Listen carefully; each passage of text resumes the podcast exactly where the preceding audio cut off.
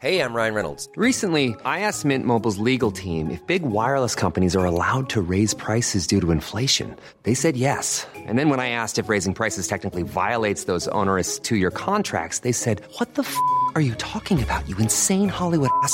So to recap, we're cutting the price of Mint Unlimited from $30 a month to just $15 a month. Give it a try at mintmobile.com slash switch. $45 upfront for three months plus taxes and fees. Promo rate for new customers for limited time. Unlimited more than 40 gigabytes per month. Slows. Full terms at mintmobile.com. I'm Sandra, and I'm just the professional your small business was looking for. But you didn't hire me because you didn't use LinkedIn jobs. LinkedIn has professionals you can't find anywhere else, including those who aren't actively looking for a new job but might be open to the perfect role, like me. In a given month, over 70% of LinkedIn users don't visit other leading job sites. So if you're not looking on LinkedIn, you'll miss out on great candidates like Sandra. Start hiring professionals like a professional. Post your free job on linkedin.com/people today.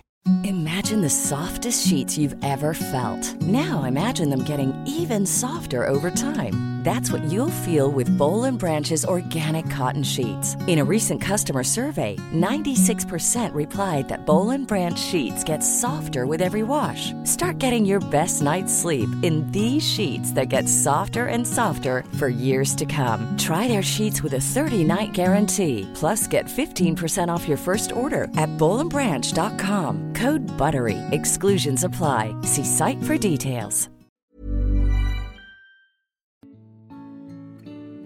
Välkomna tillbaka till podcasten Utan dig med mig Emelie. Och mig, Alexandra.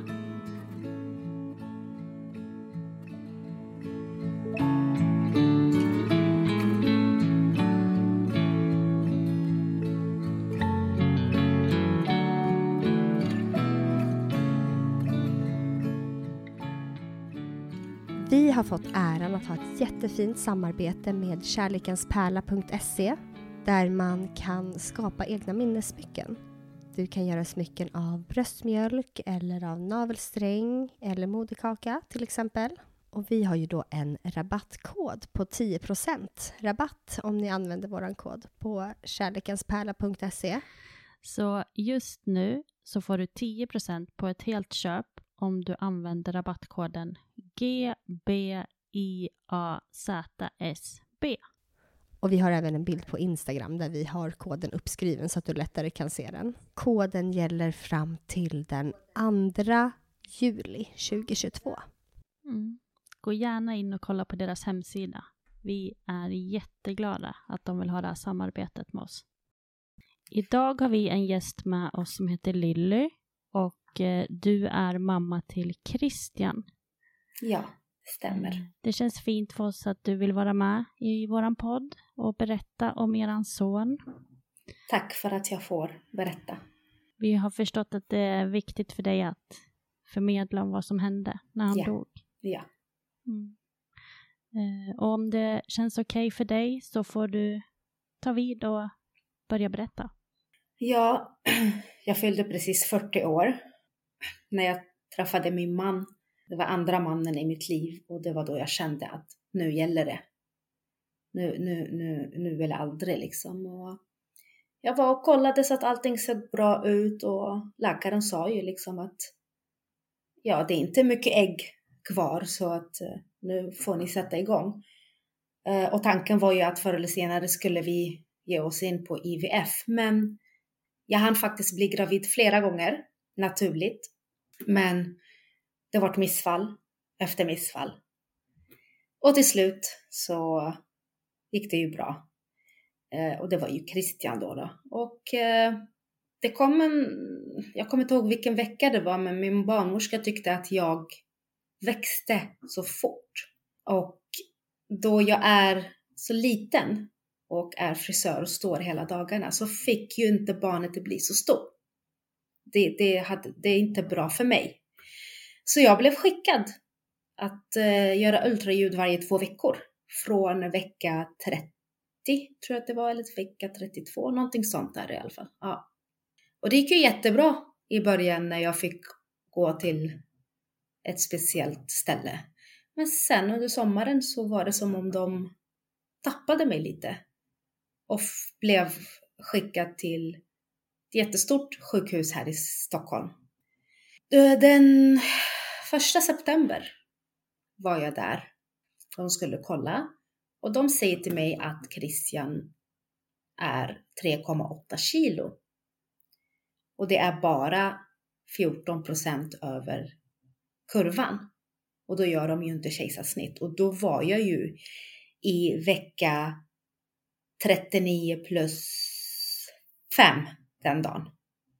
Eh, jag sa till dem att jag har haft eh, väldigt lågt blodtryck. Jag har känt mig svimfärdig tre, fyra gånger den här veckan. Det var ingenting som de tittade på ens. Och så skickade de hem mig. 14 timmar senare så vaknar min man av ett ljud klockan fem på morgonen. Av ett konstigt ljud från in i toaletten. Och han hittar mig liggande på magen, helt blå och min kropp försöker andas. Så han ringer ambulansen, han sätter mig rätt så att jag ska kunna andas och ambulanspersonalen kommer hit. Jag var så uppsvullen att de kunde inte ens bära ner mig för trappan. Så de var tvungna att väcka mig.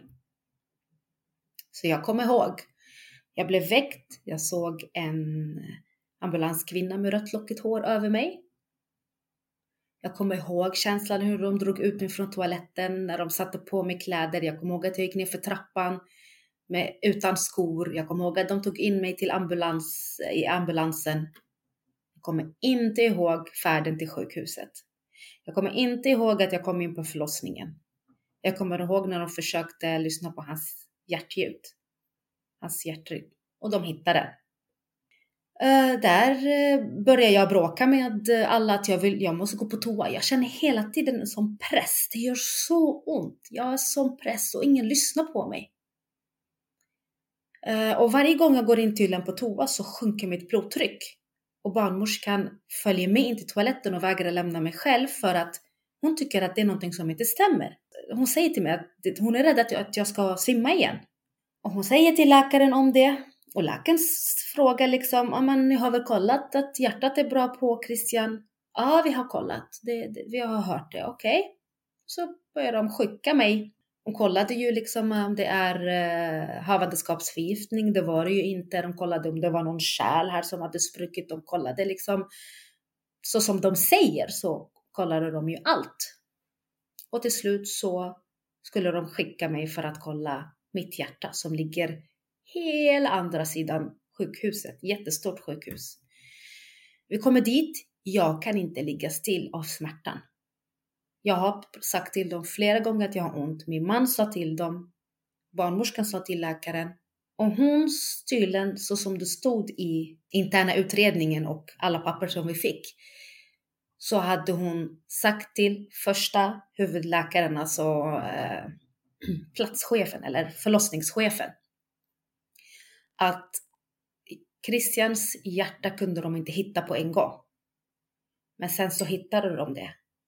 Och barnmorskan sa att det är någonting som inte stämmer och läkaren bara, ja men ni har ju hittat hans hjärta så stick iväg nu. Barnmorskan vände sig till en annan läkare. Den andra och tredje läkaren vill inte gå emot sin kollega. Så när jag ligger där och de ska försöka kolla hur mitt hjärta ser ut och hon som som tittar sa liksom att det finns lite avvikelse, hon vet inte vad det är för någonting. Men sen så sa barnmorskan stopp. Jag måste ta Lilly till förlossningen för att om det är så att hon svimmar här, för hon har så ont, jag kan inte göra någonting. Vi springer tillbaks till förlossningen. Där försöker de hitta hans hjärta. Ingenting. Barnmorskan ropar på första läkaren. Läkaren försöker, hittar inte, ropar på andra läkaren. Andra läkaren kopplar upp till ultraljud och ropar på då huvudläkaren, kändisläkaren som de kallar henne. Och jag, alltså allt som jag berätt, har berättat för er, det är, jag har ju svimmat hela tiden så att det är sånt som jag har fått höra från andra. Men just det ögonblicket var jag helt klarvaken. För att jag, jag stirrar ju på läkarens ansikte. För jag känner på mig att någonting stämmer inte. Och jag kommer ju aldrig glömma, och det här är inristat i min hjärna tills den dagen jag dör, hennes ansiktsuttryck. Fasan, rädslan, chocken innan hon skriker barnet måste ut nu. Så jag kommer inte ihåg när de tog mig in till, eh, till operationsrummet. Jag kommer ihåg bara att jag kände händer som bar mig från ena sängen till andra och jag bara såg ett ljus mot mig medan jag gjorde bara korstecknet och sa Snälla Gud, snälla Gud. Och sen vaknar jag fyra dagar senare på IVA där alla patienter tydligen är coronapatienter som dör. Uppkopplad till eh, maskiner. Jag hade liksom nålar överallt. Och uppsikt 24-7. Det tog för mig en och en halv vecka att komma ut därifrån. Och jag fattar ju så självklart inte vad det är som har hänt. Så tydligen var min första fråga bebis. Tydligen frågade jag min man det 14 gånger. Läkare backade, de ville inte berätta för mig. ingen ville berätta för mig, så det var min man som var tvungen att ta det. Och det var som om min hjärna inte ville ta in det. Jag frågar om och om och om igen. Jag fick ju höra senare, Christian kom ut 17 timmar efter att, att de hade berättat för mig hur mycket han vägde. 3,8 kilo. 17 timmar senare kom han ut och väger 4,4. Så det var för stort för mig. De vet inte varför jag svimmar. De vet inte om, om det är för att de vet ju att moderkakan lossnade, men de hade totalt missat det. Det står i mina journaler att när de öppnade magen så var det blodbad. Det slutade ju med sex operationer för mig och jag fick 16 liter blod. De kunde inte stoppa blödningen. De visste inte var blödning kom utifrån. De berättade ingenting till min familj först. Så min man satt ju och väntade i rummet bredvid när Christian kommer ut med puls. Och de försökte ju rädda honom i 20 minuter medan min man stod över honom. Han fick inte röra sig och det är en annan en till sak som vi inte förstår.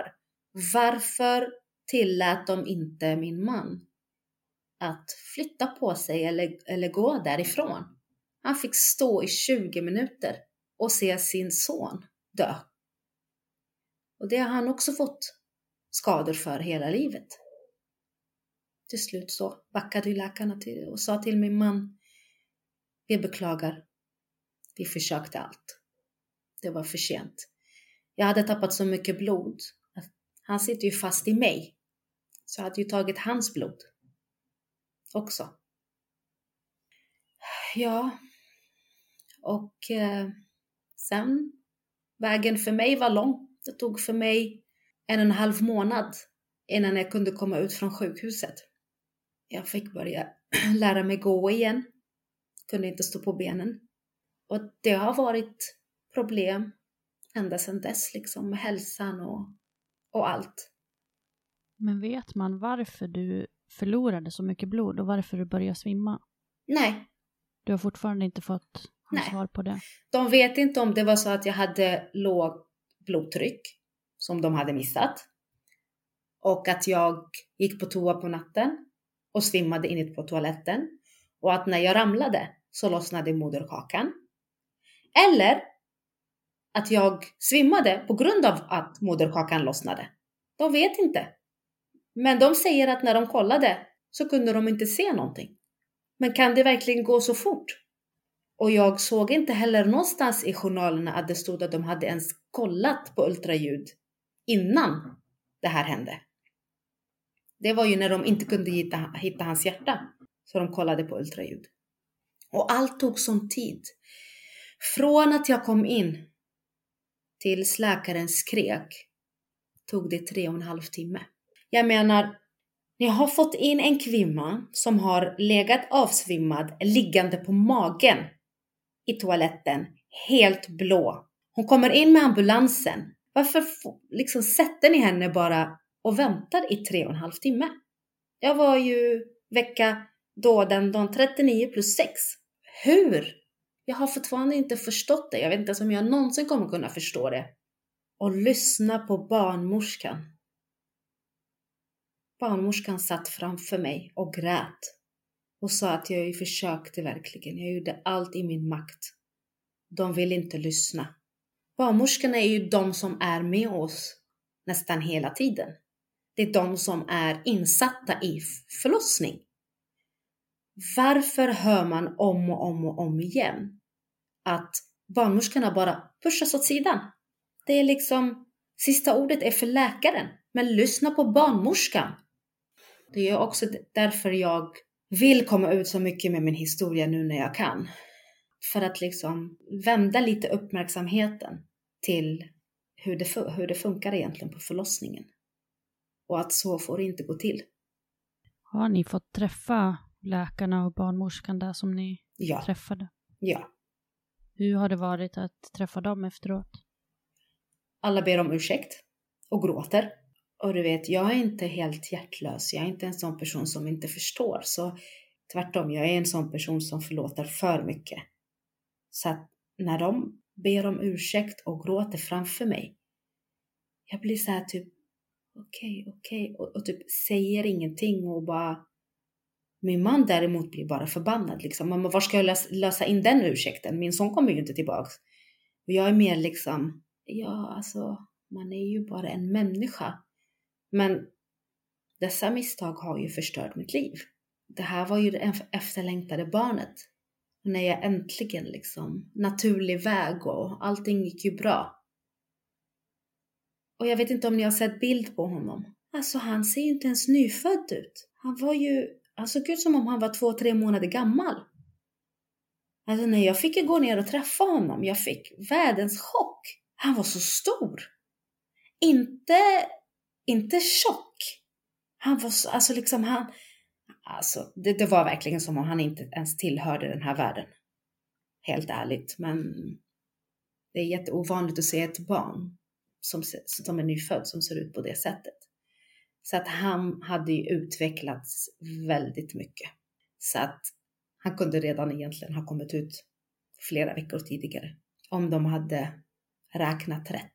Så har du en känsla av att du kanske har gått längre än 39 plus 5? Jag vet inte, jag bara, jag bara känner att det fanns ju, alltså han var, han var väl, väl utvecklad någonstans blev det miss. Antingen så var jag gravid, alltså det var rätt, men att han var för stor och borde tas ut tidigare. Eller att jag kanske var gravid längre än beräknat. Ja, och oavsett så ska ju inte något sånt här få hända. Nej. Det kunde ha hindrats. Så som det stod i interna utredningen där, så stod det om kejsarsnitt hade gjorts bara en 30 minuter tidigare så hade barnet överlevt och patienten hade inte fått sådana skador. Nu tror jag inte ens 30 minuter om. 10 minuter hade ju räckt. Du fick alltså mycket skador också av själva operationen? Mm. Mm. Sista utvägen innan... Eh, alltså familjen satt ju och och var då med lilla Christian och, och försökte liksom vara där för min man.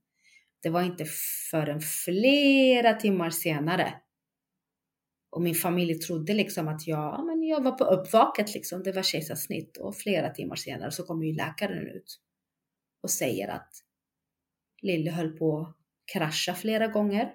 Vi kan inte stoppa blödningen. Vi vet inte var det kommer utifrån. Och om vi inte kan stoppa det så måste vi ta bort hela livmoder. Så de var tvungna att lägga in någonting i, något medel i blodet för att följa på datorn var blödningen var någonstans. Och sedan har jag fått höra nu i efterhand att tredje dagen på natten mot fjärde dagen då, då så var det ju den kvällen var det så att blöd, alltså blodet, de inte kunde få stoppa det då, då skulle de ta bort hela livmodern. Så det var, det var väldigt kritiskt den, den natten och tydligen, och familjen sov inte och de var så oroliga. Men eh, de stoppade det till slut i alla fall. Så att jag fick ju behålla livmodern. Men om jag kan bära fler barn vet jag inte. Har de sagt någonting till dig om det? Nej, jag var faktiskt en snabb koll hos gynekolog första gången på ett och ett halvt år nu, förra veckan. Och hon sa ingenting. Skulle du våga och vilja försöka skaffa fler barn? Jag vet inte. Jag vill. Det är min största dröm. Det har det varit en, egentligen sedan jag var ett barn själv. Jag har alltid liksom drömt att jag ska vara en mamma. Men det har inte gått liksom. Innan. Man ska inte bara skaffa barn och slänga dem på gatan. Barnet måste man ge ett kärleksfullt hem också. Sen när jag träffade min nuvarande så var det liksom, nu var det en självklarhet.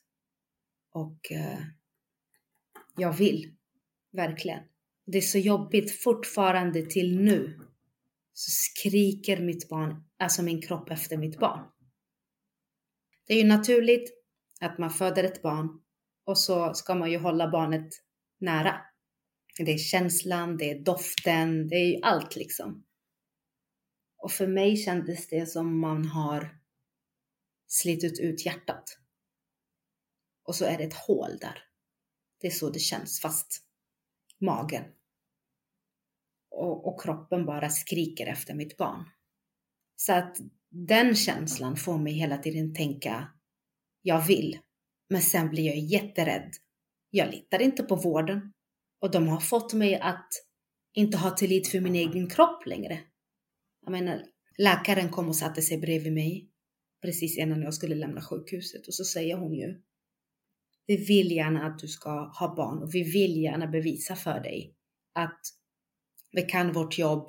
Vi vill att du ska bli en mamma och du ska veta att om du kommer tillbaks hit så kommer vi göra allt möjligt för att du ska må bra och bli en mamma. Och då blev det så här för mig. Kommer jag våga komma tillbaks till det här stället? Och du vet, och det sitter jag och tänker på nu. Tänk om jag blir gravid. Kommer jag verkligen vilja gå tillbaks till det sjukhuset? De har ju alla mina papper, all, allt. De kan ju allt om mig. De har ju gjort misstaget. De har gjort felet. Så kanske de då är försiktiga. Men jag kommer ju ändå sitta där och veta att sist jag satt i det här rummet så hände det det här. Eller kommer det vara så att det är bättre för mig att gå till ett annat sjukhus? Men tänk om det händer igen då? Jag menar, jag vill ju bara ligga där i, i, i graven med min son. Jag vill inte leva. Och nu är jag på fötterna igen. Men om det skulle hända igen, det finns inte en chans att jag kommer överleva det. Jag kommer inte vilja överleva det. Det finns inte en chans. Och det är det som min man är jätterädd för. Och det är ju helt fullt förståeligt. Både dina känslor och din mans känslor. Man kan säga att jag är lite vilse där. Ja, jag tänkte också på att det är ju såklart fint och bra att vården säger att de skulle göra allt för dig om du kom dit igen. Men ska man liksom behöva vara med om något sånt där för att de ska göra det? Alltså det borde de ju ha gjort första gången du var där. Exakt. Och varje gång alla mammor är där. För det är därför vi måste prata mer och mer om det här. Och vi måste få ut det här i världen. Så att på något sätt kanske det blir press på sjukhuset för att de ska förbättra förlossningsavdelningen. Ja, och man förstår ju att de som jobbar liksom, det är klart att de eh, inte gör saker med flit liksom och att de är, gör det de kan. Men ja, det behöver väl göras en ändring helt enkelt. Ja, men alltså stressen som de har och så jobbar du ju om långa, långa timmar. Uh, och, och, och det, är, det är liksom minus personal. Jag menar, det här är ju människor som har hand om andras liv. Hur ska de kunna rädda andras liv om de är dödströtta? Och sen att de borde tänka på att alla sorts tester som är sådana som är akuta ska finnas på samma avdelning. Inte hålla på att skicka en höggravid mamma till vänster och höger. Som tar 20 minuter att gå hela vägen från ena sidan av sjukhuset till andra sidan. Alltså jag vet inte vad jag ska säga. Det låter inte rätt. Vi behöver ju inte ta med det här, men vilket sjukhus var det som du var på? Danderyd. Ni kan ta med det för att det står i tidningen. Mm. Så det är inga problem. De har till och med ringt. De ringde Eh, för att prata med huvudansvarig huvudansvarige då om just det. Men eh, de ville inte kommentera. De sa bara att vi beklagar det som har hänt. Jag kan ju känna igen mig mycket i din historia.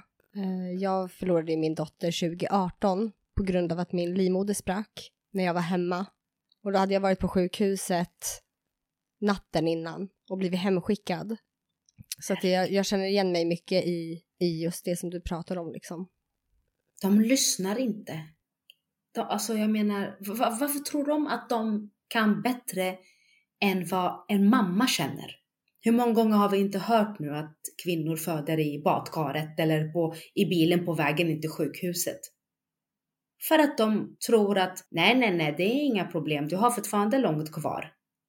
Eller nej, det är, inga, det, det, det, är så du ska känna liksom. Det gör ont att föda, det är så du ska känna.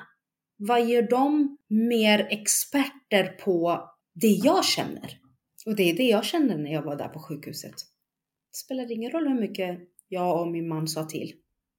Du kände dig överkörd liksom? Ja, ja, gud ja. Men sen så har jag fått lite dåligt samvete att jag kanske borde ha skrikit och bråkat mer för att visst la jag mig ner liksom sen och tänkte ja, ja, de kan ju sitt jobb. De kommer ju fixa det här. Ingen av oss kommer att dö.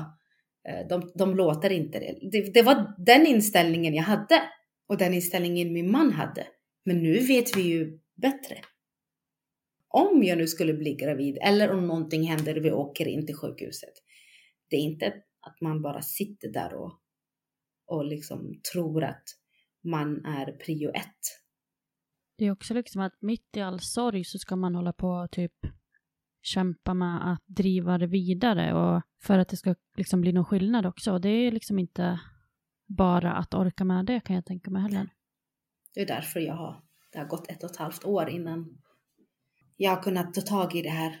Och jag är en väldigt driven person och en person som inte är tyst. Så jag vet ju också att när, när läkarna kom ut och pratade med min man när jag fortfarande inte var vaken så, eh, så sa han till dem, vänta bara tills min fru vaknar. Vänta bara. Ni är rädda för hur jag ska, min reaktion. Men vänta bara tills hon får reda på vad som har hänt. Och jag vaknade ju, men jag var så skadad av allt. Och jag var så medicinerad och jag fortsatte ju liksom med morfin och allting i över ett år ja, på grund av smärtorna. Så att jag kunde inte vara den kvinnan som alltid drev fram och slogs för rättigheter och kvinnors rättigheter och allt det där. Inte förrän nu. Och det är väldigt starkt att du orkar göra det nu. Ja, vad ska man göra? Ska man liksom lägga sig ner och dö? Jag tänker inte låta dem vinna. Mitt barn fanns. Mitt barn dog inte för ingenting. Någonting gott ska det komma ut ur det. Idag är en bra dag för mig, det är därför jag säger så. Mm. sen, sen när det inte är lika bra dagar så är det något annat. Men sen får man inte glömma också, det var andra grejer man fick slåss med, alltså mot under den tiden. Så som Försäkringskassan. Så att jag hade inte ork att slåss om det här. För jag, hade ju, jag var tvungen att handskas med dem också. Vad var det för någonting som du behövde handskas med? Nej, alltså jag, hade, jag var inte ens klar med mina operationer. Försäkringskassan ringer mig. Och så säger de, hon på Försäkringskassan, jag, jag berättar ju, försöker berätta min historia men jag, jag var ju, alltså var, jag hade tagit så mycket morfin. Men hon lyssnar ju inte på mig. Så när jag var klar så säger hon till mig, ja men eh, då ringer jag när du har fött. Jag har ju redan fött, sa jag till henne. Jag har ju suttit och berättat hela historien. Du vet, de lyssnar ju inte. Och då säger hon, jaha, du har fött? Ja, men då ska du vara mammaledig. Och jag bara, men snälla gud. Och sen, trots att jag har berättat för henne, så säger hon till mig, ah, fast okej, okay, om, om det är så att du har förlorat din son, men du, du måste gå och jobba. Och jag försöker prata och så tog ju min man telefonen. Och hon börjar bråka med honom. Och han säger till henne, förstår du inte kvinna? Hon är inte ens klar med sina operationer. Hon är på sjukhuset. Och sen så när hon ringde en månad efter, då hade jag precis kommit ut från sjukhuset. Permission, jag klarade det inte av att komma hem, speciellt inte gå in på toaletten. Jag hade bebissaker överallt i huset. Så vi, vi sov hos mina föräldrar. Mom deserves the best, and there's no better place to shop for Mother's Day than Whole Foods Market. They're your destination for unbeatable savings, from premium gifts to show-stopping flowers and irresistible desserts. Start by saving 33% with Prime on all body care and candles. Then get a 15-stem bunch of tulips for just $9.99 each with Prime. Round out Mom's menu with festive rosé, irresistible berry chantilly cake, and more special treats. Come celebrate Mother's Day at Whole Foods Market. A lot can happen in the next three years. Like a chatbot may be your new best friend. But what won't change? Needing health insurance. United Healthcare Tri Term Medical Plans are available for these changing times. Underwritten by Golden Rule Insurance Company, they offer budget friendly, flexible coverage for people who are in between jobs or missed open enrollment. The plans last nearly three years in some states, with access to a nationwide network of doctors and hospitals. So, for whatever tomorrow brings, United Healthcare Tri Term Medical Plans may be for you. Learn more at uh1.com. Så ringer hon och bara, nej men alltså, vi måste skicka henne till våra egna läkare för en bedömning. Och det var liksom, men du har ju fått alla papper från alla läkare. Vad är det du vill? Ja, våra läkare måste bedöma. Jaha, okej, okay, sa min man. Skicka henne till, till, till era läkare. Var finns de? Ja, de finns på Danderyds sjukhus. Alltså du vet, min man började skratta. Han bara, ja, alltså det är ju där de har gjort missen. Det är ju där allting har hänt, så skicka henne bara. Eh, så att eh, när hon fick höra att det var där så backade hon faktiskt. Och det har faktiskt varit tjafs och bråk fram och tillbaks hela tiden. Och eh, till slut så orkade jag inte mer så att jag bestämde att trots mina smärtor, trots att jag har fått sköldkörtelproblem, att jag har gått upp alltså det dubbla av min vikt, så bestämde jag mig för att nej, jag måste gå tillbaka och börja jobba igen. Och när började du jobba? September 2021. Så jag var ju tvungen att handskas med trauma och så var jag tvungen att handskas med mina smärtor med alla operationer och fortfarande jag har ont. Uh, och sen på grund av att alla mina muskler i magen, det är svårt att ha kontakt med det, så har jag använt andra muskler fel. Så jag har fått problem på andra ställen. Och sen handskas med sorgen. Min, min husläkare och psykolog säger ju liksom att det är ju helt strong men galet att jag började jobba igen efter ett år. Ja, verkligen. Men jag, jag orkade inte med dem. Jag orkade inte med Försäkringskassan. Det är nog jättevanligt tyvärr att det är just så. Att en person så... som har inte ens någon sorts utbildning inom alltså läkarutbildning eller någonting alls ska köra över andra läkares beslut. Det är sjukt. Och ingen sympati. Den finns inte där. Nej, och det är det som är svårt. För att sympati tycker jag att de ska ha, personerna som jobbar på Försäkringskassan. Ja. Däremot så förstår jag att de har ju vissa förhållningsregler som de måste hålla sig till som staten har bestämt. Ja. Eh, men sen så ska ju de såklart vara ödmjuka och sympatiska. Exakt. Nej, det är verkligen starkt gjort av dig att du har börjat jobba trots alla dina liksom motgångar och eh, det som du behövt kämpa dig igenom liksom. Det Tack. tycker jag. Men eh, vad var det för skador som du fick? Jag vet inte exakt. Det enda jag vet är ju att jag har ju ont inne i magen. Det är liksom smärtor. Och de vet själva inte exakt vad det är. Jag har varit inne och de har kollat och försökt med liksom ultraljud och så, men de vet inte vad det är. De säger att det kan vara musklerna inifrån som fortfarande håller på att läka för det tar tydligen jättelång tid inifrån. På utsidan kan jag inte ens känna någonting när jag rör. Så om någon lägger handen där så känner jag ingenting. Det är mer insidan av magen. Så du har ingen känsel alls? Nej. På utsidan? Nej. Hur högt upp då? Från lite under naveln och ner till bikinilinjen kan man, kan man säga. Så det är nerver som inte har... Ja. Och sånt är också psykiskt påfrestande. Gud ja. Smärtorna inne i magen tar över så att jag tänker inte jättemycket på det där på utsidan. Det är mer att jag vill, jag vill inte ha ont. Nej, såklart. Man vill ju må bra liksom, mm. så bra det nu går, men i alla fall fysiskt bra. Ja. Jag har dragit ner väldigt mycket på Oxynorm, Oxycontin, alla dessa morfintabletter. Och försöker liksom, nej, jag vill, jag vill inte ta dem längre. Jag hoppas att jag kan klara det liksom.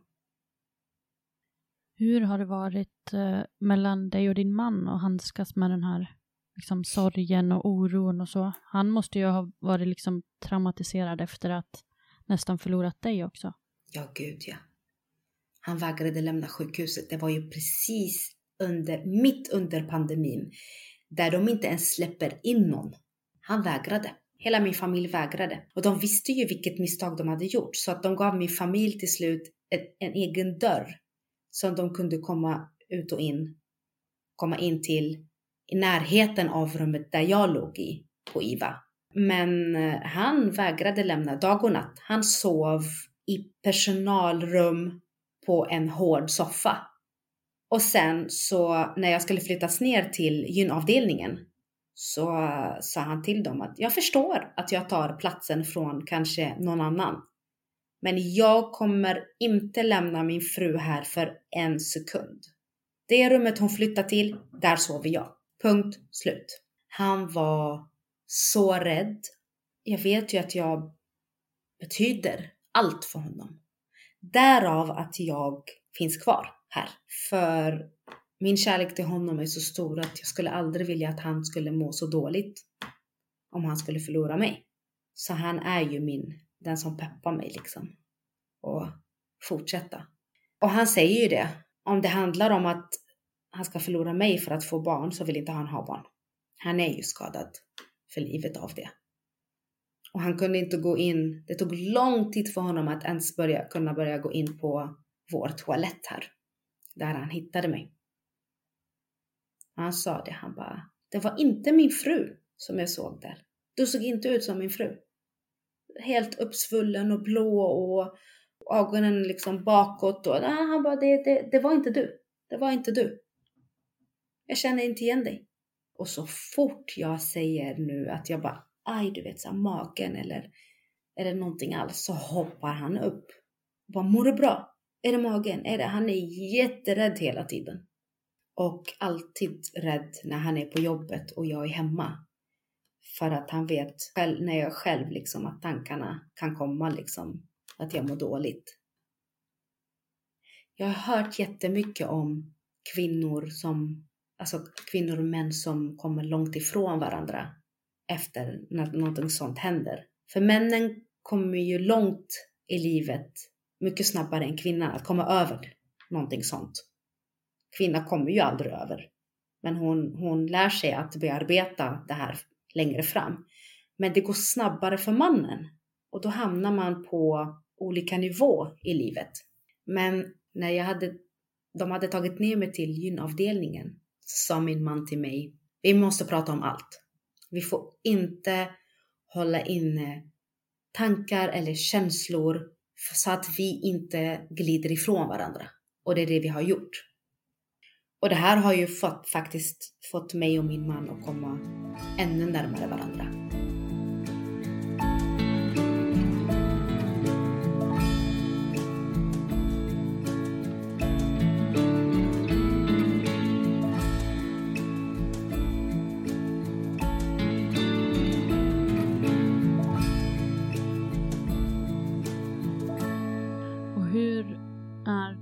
För er att prata om Christian och så? Är ni på samma nivå när det gäller det också?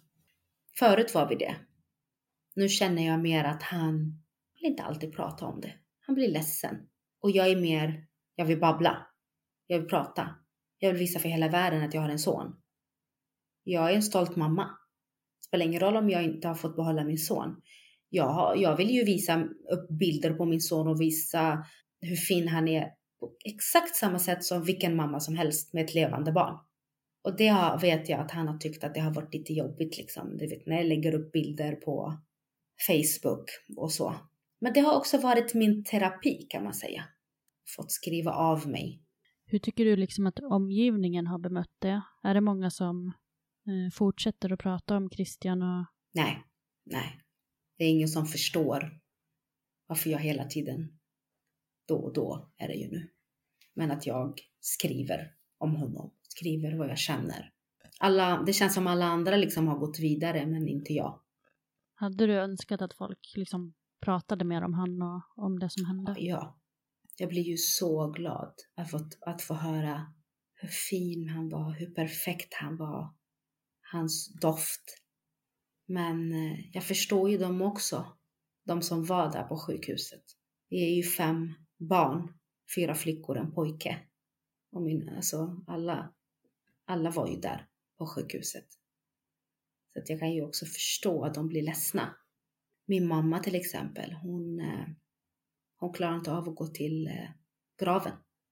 Och hon säger att när jag frågade henne en gång, eh, för jag vart ju ledsen, så sa hon till mig att jag ska förklara. Jag, jag hoppas verkligen att du förstår mig för att du borde kunna förstå mig, du som mamma.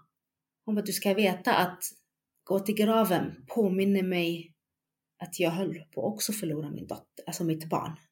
Jag bara, så sa jag till henne, men mamma jag överlevde ju. Hon bara, ja. Men när du hade vaknat upp och jag och, jag och din man var med dig inne på rummet och när din man sa till dig om Christian att han inte överlevde så slocknade din blick. Och den blicken drömmer jag mardrömmar om, för jag kan inte glömma den. Du som har alltid varit en väldigt glad person, väldigt kärleksfull, sprattlig, full av energi. Alltid ska hjälpa allt och alla runt omkring dig och springer först för andra innan du tänker på dig själv. Den tjejen försvann i den blicken. Någonting dog inom dig. Och jag kan inte gå upp till graven för att jag får bara bilder. Vissa förstår jag ju varför de inte pratar så mycket om just Christian. Allt handlar om vad är det för dag för mig. Ibland är jag så nere så att jag bara vill och vill inte förstå någon liksom och bara vill prata om min underbara pojke. Har dina syskon barn? Ja.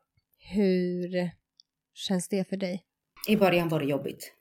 Min eh, syster Katja då, då, som är ett år, några månader yngre än mig. Hon har två barn. Den ena är, nu 12, men lilla pojken är 5.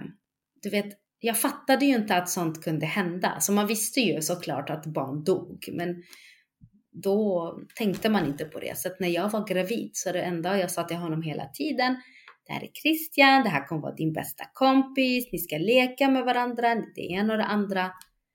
Så för mig var det svårt, för jag skulle ju träffa honom och han har inte fått sin kusin. Och jag, det blev ju exakt som, som jag, jag trodde. Det enda fortfarande han pratar om när han träffar mig, det är Christian. Min bästa kompis, kusinen Christian. Han, han gör saker till honom som skulle hänga i julgranen. Han, han ritar på sten och var vid graven och la den där.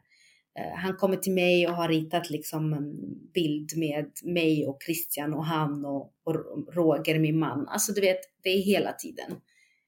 Och det är jag glad för nu. Älskar, älskar det. Men då var, var det liksom lite jobbigt för mig. Min syster Sandy har en son som var då två och ett halvt år. Och där var jag extremt nervös att träffa då han var liten. Så det var liksom lite jobbigt i början och sen när jag fick en kram så gick det ju bra. Och så min syster Jess, jag har, hade då liksom också en två och en halv åring dotter. Jag hade ju jättesvårt i början, det här med att ens kunna vara i närheten av en gravid kvinna eller ens höra spädbarn. När jag hörde ett litet barn gråta, då hamnade jag i mitt mörker. Det spelar ingen roll var jag var någonstans. Man kunde inte få kontakt med mig. Men min syster Jessie blev gravid efter Christian. Och jag kände bara, oh my god, tänk om någonting händer. Jag måste finnas där för henne. Så på något sätt så blev jag tvungen att umgås med henne när hennes mage bara växte och växte och växte. Och det blev som om jag blev van. Den här rädslan jag hade för att vara runt gravida kvinnor och komma ihåg hur det var för mig. Och bli, där jag blev ledsen. Det försvann. Det, förs det som tog över var rädslan att att det ska hända min syster någonting istället. Jag ville bara skydda henne. Och sen när barnet kom, lilla Melina, världens underbaraste, gladaste unge. Det var jättesvårt för mig att komma fram första gången och bära henne. För jag bara grät. Men sen var jag fast. Det är så synd att hon bor andra sidan Stockholm bara. Men så fort jag får tillfället så sticker jag iväg och bara pussar på henne och kramar om henne. Och, och hon älskar ju moster Lilly. Hon bara skrattar och leker och ja, båda, båda hennes flickor vill hela tiden fa facetima mig. Den glada moster. Så att ja, jag hade i alla fall den turen att jag hade någon så nära mig som hjälpte mig att komma över det här lite för att det är många som inte klarar av att vara runt spädbarn efter så något sånt. Jag tror att det där kommer nog också vara fram och tillbaka resten av livet. Ja. Och även liksom sen den åldern ens eget barn skulle ha varit i och mm. så. Ja, gud ja. Jag kommer ju aldrig glömma. kommer alltid relatera. Mm. Det jobbigt, jobbigaste är ju högtiderna. Där skulle ju Christian sitta med sina kusiner och öppna julklappar och titta på jultomten. Så ordnar jag alltid liksom, jag har alltid gjort det, vid påsk. Påskkorgar med massor med goda saker. Och där är det jobbigt för att Christian skulle också ha en. Han skulle också springa runt omkring och leta efter påskägg. Skulle också sitta där på morfars axlar och leka ute i trädgården. Så att ja, det kommer alltid vara jobbigt. Och jag tror att det, det är typ en typisk grej som någon som inte har varit med om liknande liksom tänker på eller förstår. För det spelar ju ingen roll hur lång tid det går, det är ju alltid lika jobbigt. Ja. Och de, vissa förstår inte liksom att när jag säger ibland vissa grejer till en som är gravid eller att jag kopplar någonting med deras barn till Christian. Vissa kan ju ta åt sig. Liksom, varför tror du det? Christian är Christian, det har ingenting med, med mitt barn att göra. Och, och det ena och det andra. De förstår inte. De tycker inte att jag ska ha dessa känslor. Vi är jätteglada att vi har fått höra mer om Christian. Mm, verkligen. Och det har varit jättefint att få prata med dig. Tack för att jag fick berätta min historia. Tack för att du ville det. Och jag tycker ni är helt underbara som gör det här. Verkligen. Tack. Mm, tack. Det betyder jättemycket för oss att få höra. Tack snälla. Vi vill också avsluta det här avsnittet med att påminna och poängtera att man alltid har rätt att äga sin sorg. Du har rätt att känna det du känner och du har rätt att sörja på det sätt som du sörjer. Och vi hoppas med att de här berättelserna att fler ska känna att de inte är ensamma i sina upplevelser och känslor och tankar. Stor kram från oss. Mm, tack för att ni lyssnar.